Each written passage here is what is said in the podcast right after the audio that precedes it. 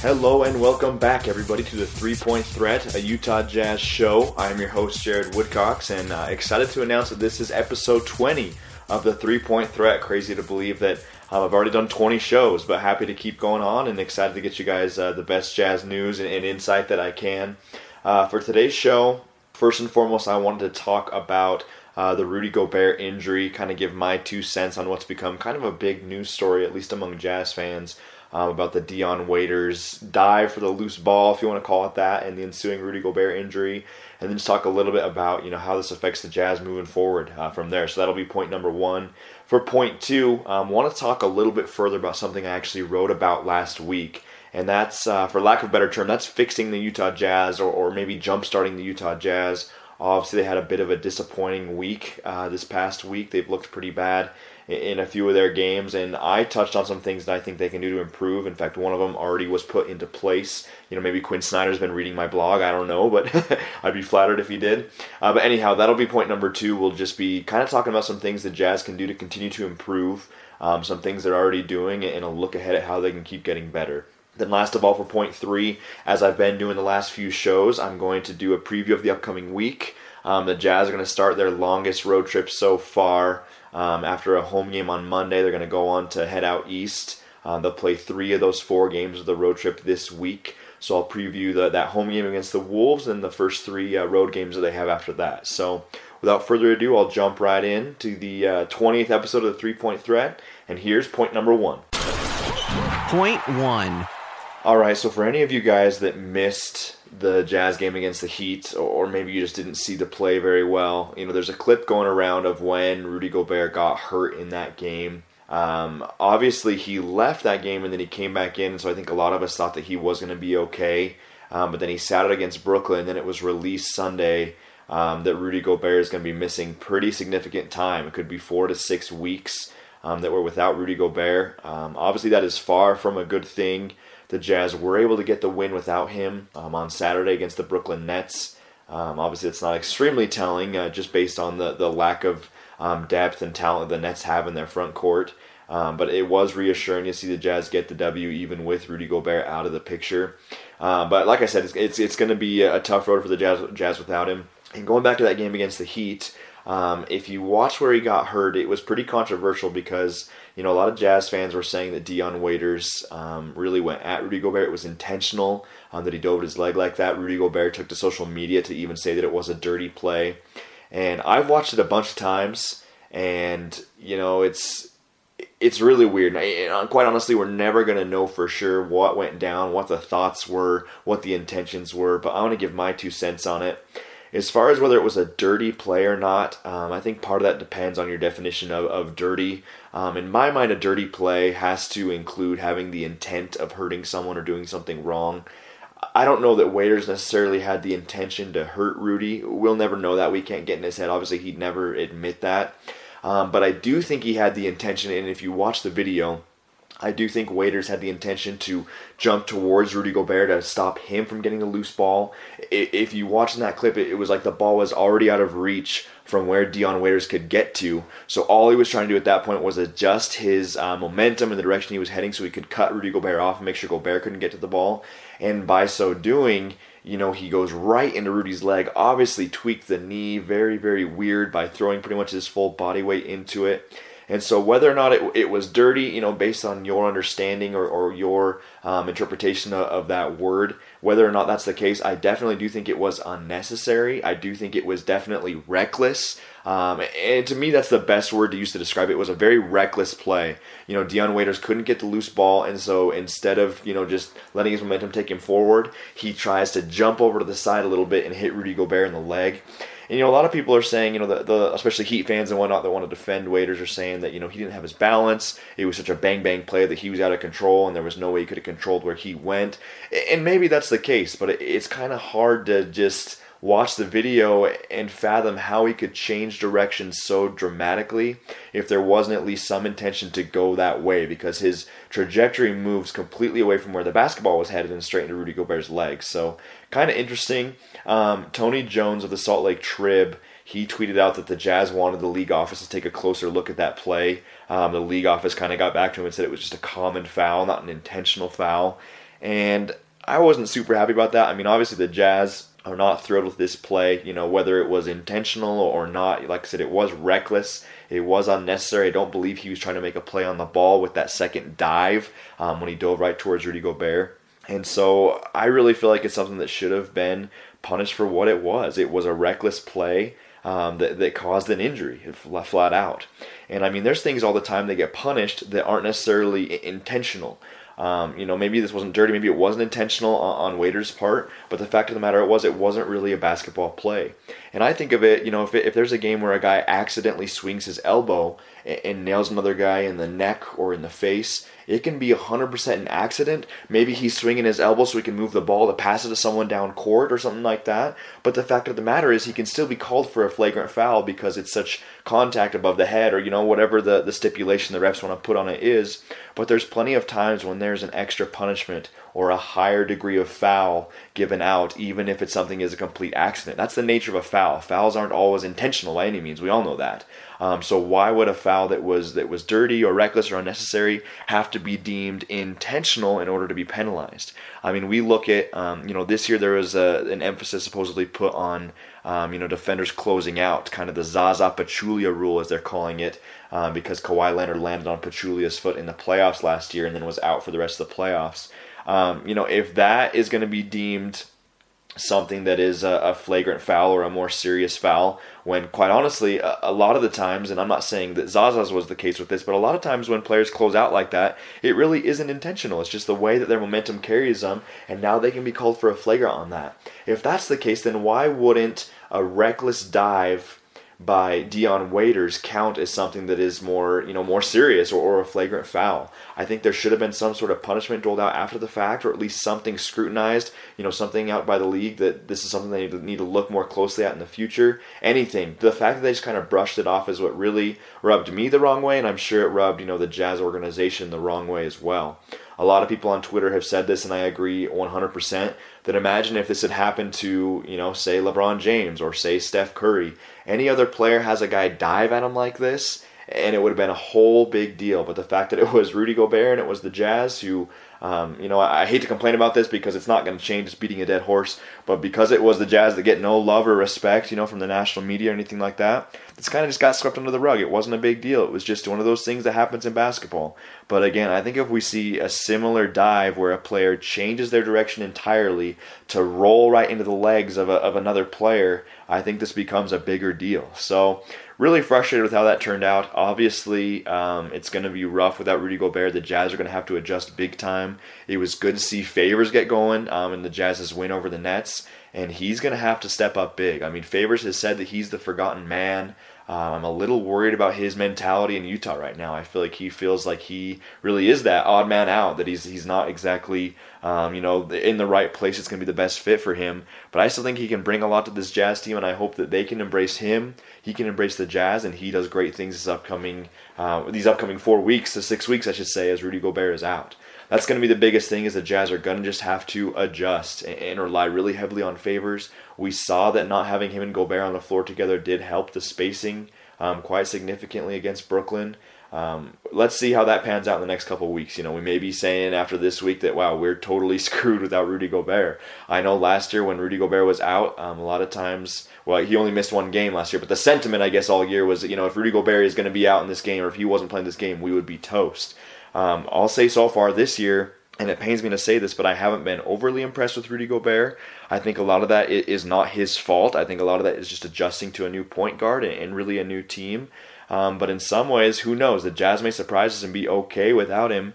Um, I just wish that one, that he could be back and healthy, and the Jazz could really figure out the best way to utilize him, like they did last year. So I'm going to not really pass much of a verdict on how I think the Jazz are going to survive or how they'll do without Rudy Gobert. There's just so many unknowns right now. We got to see how Favors does. We got to see how um, you know a lot of other guys step up in his absence. And I think after this week, we're going to see just how screwed we are without Rudy Gobert, or just how you know maybe okay we're going to be. So going to be an interesting week, an important week. Uh, but those are my thoughts on the Rudy Gobert injury. I think that Dion Waiters made a reckless, unnecessary play.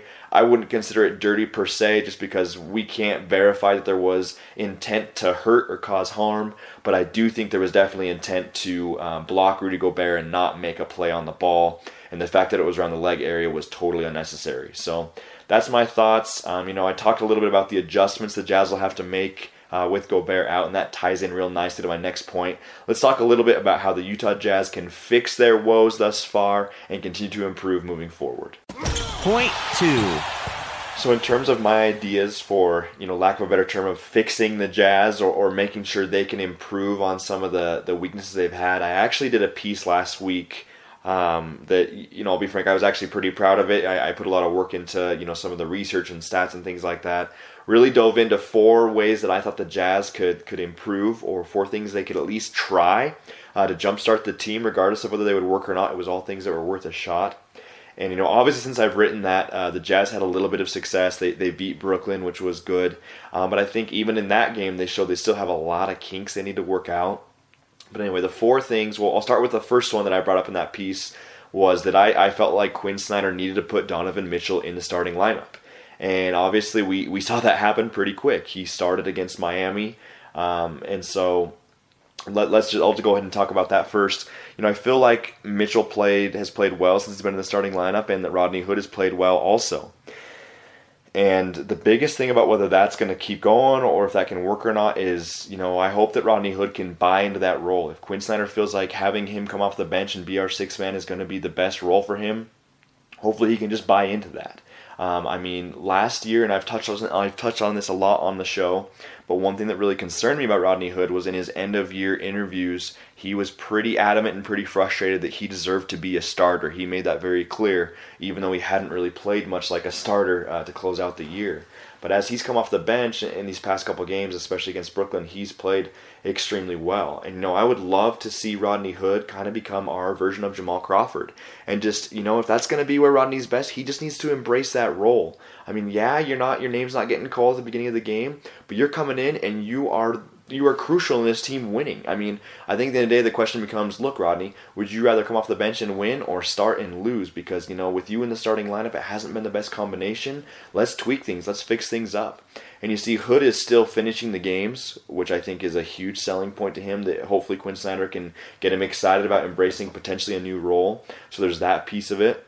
And the other piece of it is, for example, you look at the game against Brooklyn, and Hood actually played more minutes um, than Donovan Mitchell did. Granted, Donovan Mitchell scored more points. Um, that, that was just how it worked out. But I think that Rodney can see that too. That look, we need to change the dynamic. Our starting lineup has been sluggish. It's been slow. Um, our scoring in the second unit hasn't worked out as well as we'd want it to either. Um, so starting Mitchell and bringing in Hood is not necessarily saying that you know Donovan is our better player. Uh, I think that we would all agree that he could probably become that. Maybe he's becoming that quicker than we would like to think. Um, but it's not necessarily saying that. It's more saying that, look, Rodney, this is what's going to work the best. We're going to utilize you where it's going to be the best fit and the best combination for our team. If Hood can really buy into that, I think the Jazz could see major improvements. And the fact of the matter is, you know, this Jazz team underwent huge changes from last year. Um, you know, we, we lost our two leading scorers in Gordon Hayward and George Hill. Um, a lot of changes in the bench as well. I mean, you know, I think guys like Shelvin Mack and Boris Diaw that love him or hate him, they were doing a lot for the Jazz last year. They were playing a lot of minutes, doing a lot of things. So there's a ton of changes, and this Jazz team is just going to have to adapt. And Rodney Hood is going to have to be a part of that. If it's going to be better that he comes off the bench, he's going to have to get used to that as this team figures out who it is now and how they're going to have the most success. Uh, speaking of guys that are going to have to adapt, you know, the next thing that I talked about in that piece I mentioned earlier that the Jazz need to do uh, to jumpstart the team or to have more success is they need to give Derrick Favors more opportunities. And, you know, I, I kind of feel like I maybe jinxed the team by saying that because now with Rudy Gobert injured, uh, Favors is going to get those opportunities real quick. He's going to have those instantly. And, you know, he, he, like I said, he looks good against Brooklyn, kind of a vintage Favors performance, a lot of people were saying. But we're going to need more of that. We, we need to see angry Favors. We need to see Favors going out there and playing with passion and, and looking to score and really being that dominant big man. I go back to, you know, it's a game that has always stood out in my mind, partially because I had the um, the blessing of being able to attend this game. But when the Jazz played the Pacers two years ago in Salt Lake and Derrick Favors had his career high, he just looked like an animal out there. He was just, you know, getting these rebounds and, and just scoring at will and he's just so passionate about it. We need to see that Favors back in action again. And with Rudy Gobert out, you know, I think that he's going to be looking to really prove that. And, you know, Derrick Favors in this whole situation is another example of where the Jazz may need to just simply adapt. I mean, you look at last year, and Derrick Favors was hurt for most of the year. You know, Boris Diaw a lot of times was starting at the power forward. And, and even though he didn't have the greatest year from three uh, last year, just his presence helped stretch the floor. Teams weren't just going to leave him wide open all the time. Whereas this year, I, I know that Favors has taken some corner threes and all that, uh, but I still think he's got a long way to go before any team is going to respect him from deep.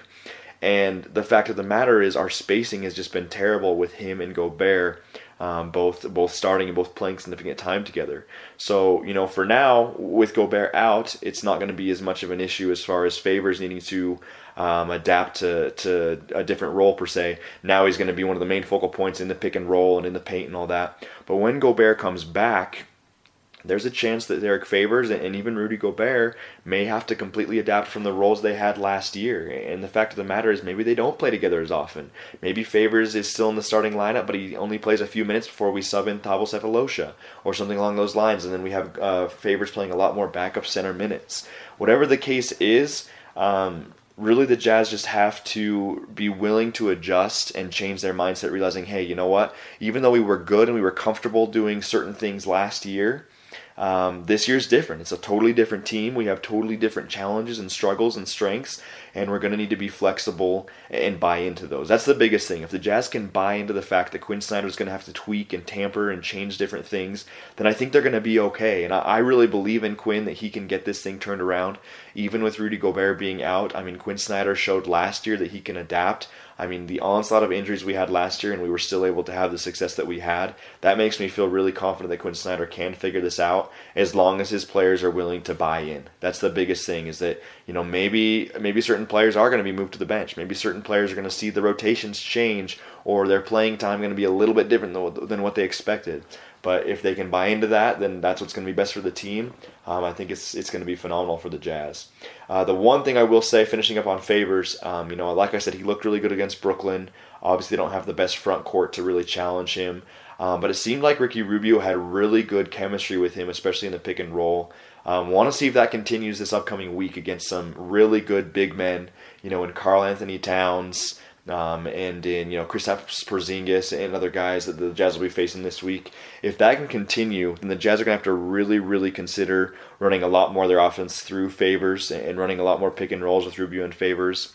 I actually saw something that I agreed with and really liked on Twitter um, from Andy Bailey, um, who's a great Jazz follow, um, does some stuff for Bleacher Report. But he was talking about um, how maybe it would be good to see the Jazz do pick and rolls more Rubio with favors and Ingles with Gobert because that's been where they've had the most success. And I agree, I'd love to see more of that as well. Um, then the last two things in my article that I touched on as far as fixing the Jazz or jumpstarting the Jazz, one was Alec Burks um, having a lot less playing time. Alex Burke, Alec Burks, excuse me, hitting the bench. Um, you know, honestly, he hasn't played that much the past two games. He was actually one of the few that played well against Miami. Uh, maybe he'll prove me wrong. Maybe little by little, Alec can get comfortable, and, and Quin will keep going to him.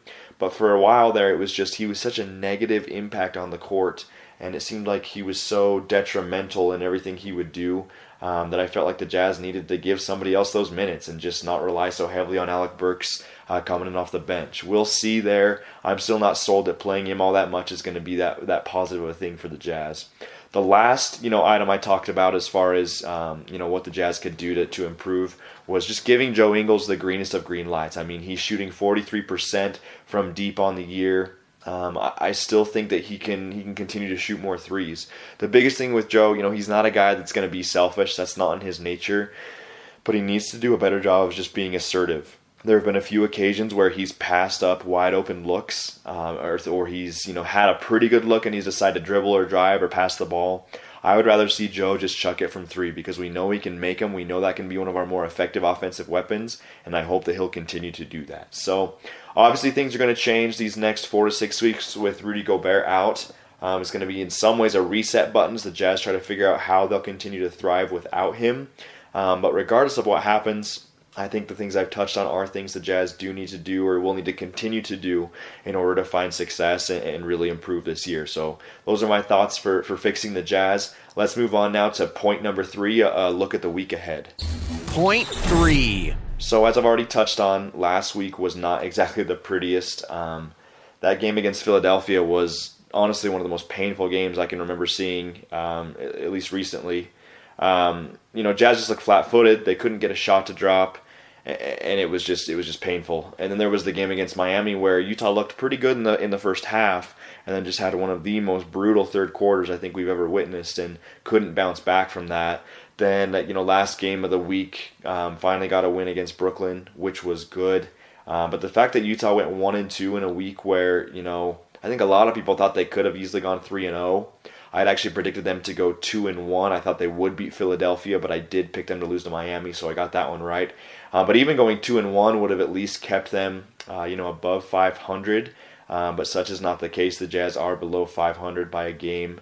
Uh, once again here. So interesting week last week, and you know it doesn't really get easier from here. Um, November is somewhat friendly, but then December is going to be absolutely brutal, um, just with the opponents and the way the schedules worked out. So hopefully the Jazz this week, even though they're going to start on a road trip um, in the middle of the week, hopefully they can really get things turned around. First game they have will be Monday against the Minnesota Timberwolves, and that one will be the last of their homestand. Uh, Minnesota's been a bit of an interesting uh, team this year. I mean, they dropped a game just barely to the Phoenix Suns. Um, you know, the Suns have been playing better of late. That they did uh, beat up on the Jazz, obviously not long ago. So I guess now the Suns have some more wins under their belt, and they just beat the Timberwolves. Maybe we shouldn't feel so bad about that. But you know, the Wolves, even with their kind of inconsistencies, they're seven and five. They're a very good team. Obviously, Karl-Anthony Towns is playing great, and, and he's played well against us. Um, so Derek Favors is going to have to be big there to keep him in check. And you know, one thing, my biggest knock on Towns has been I feel like his defense sometimes is a little bit lackadaisical. I feel like he lacks focus on on defense. You know, for everything he does good offensively, I still think he has a lot of ground to make up on defense. So you know, even if if Towns is able to thrive and have a good offensive night.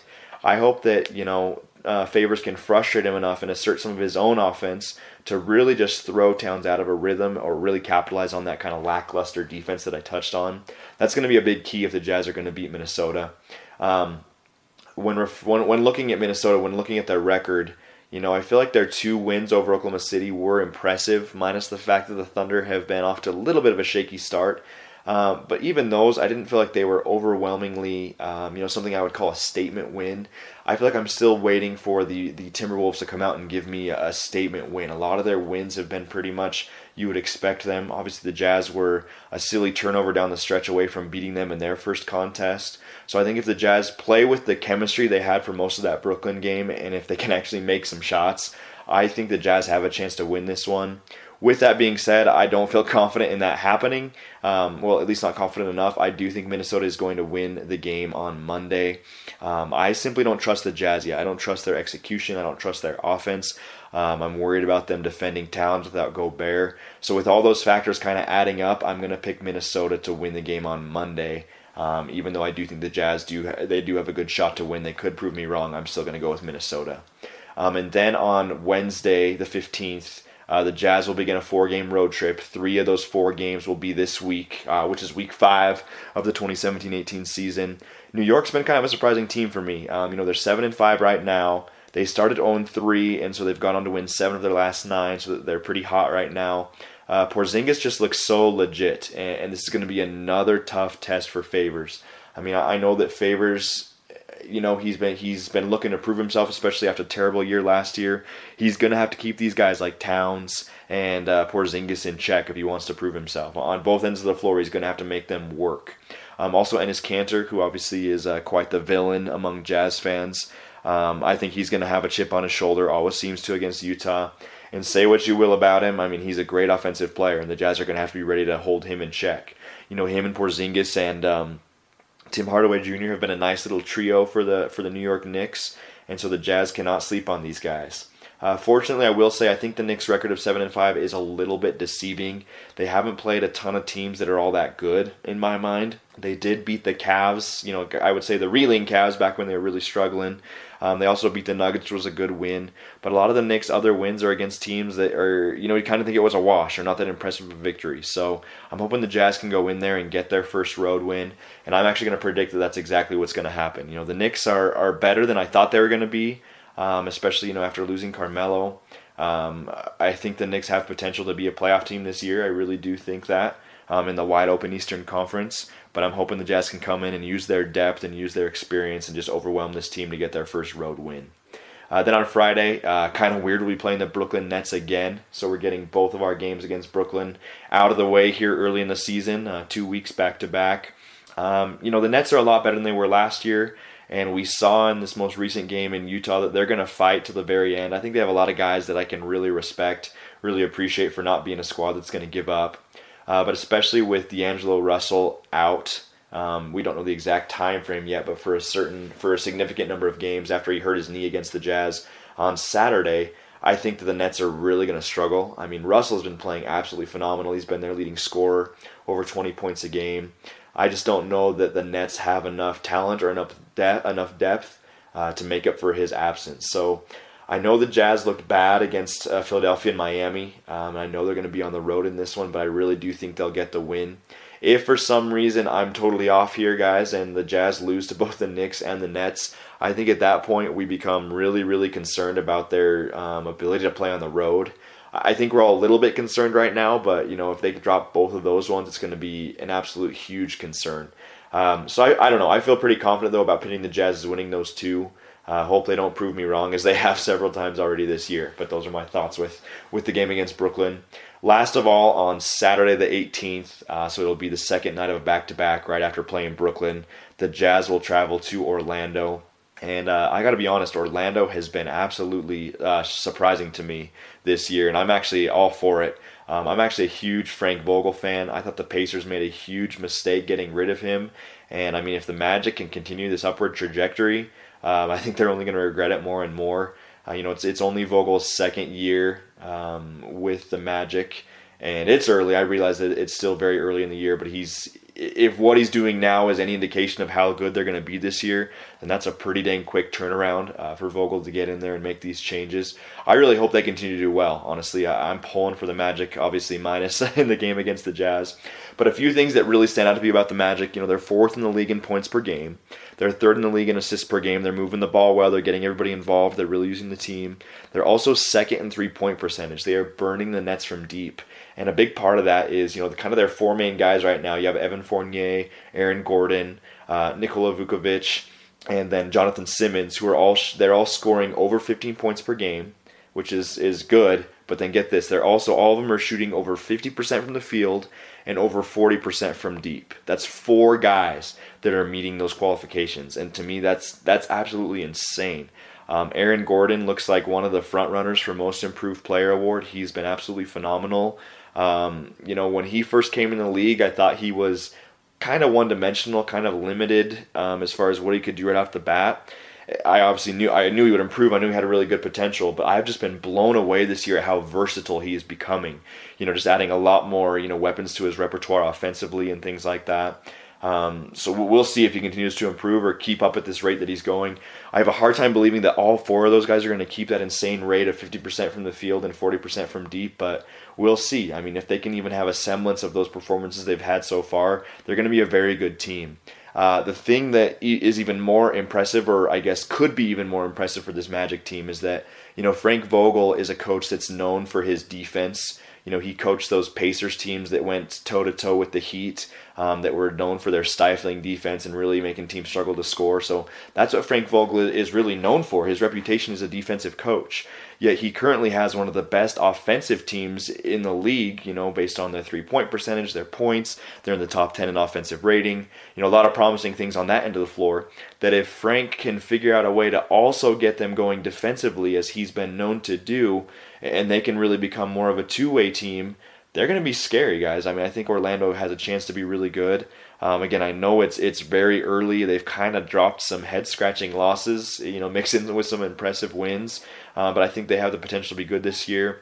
And um, I know a lot could still change, but especially in the Eastern Conference, I think Orlando's going to make it. I think they're going to be a playoff team this year if they can just keep up any semblance of this of this hot hot start they've gotten off to.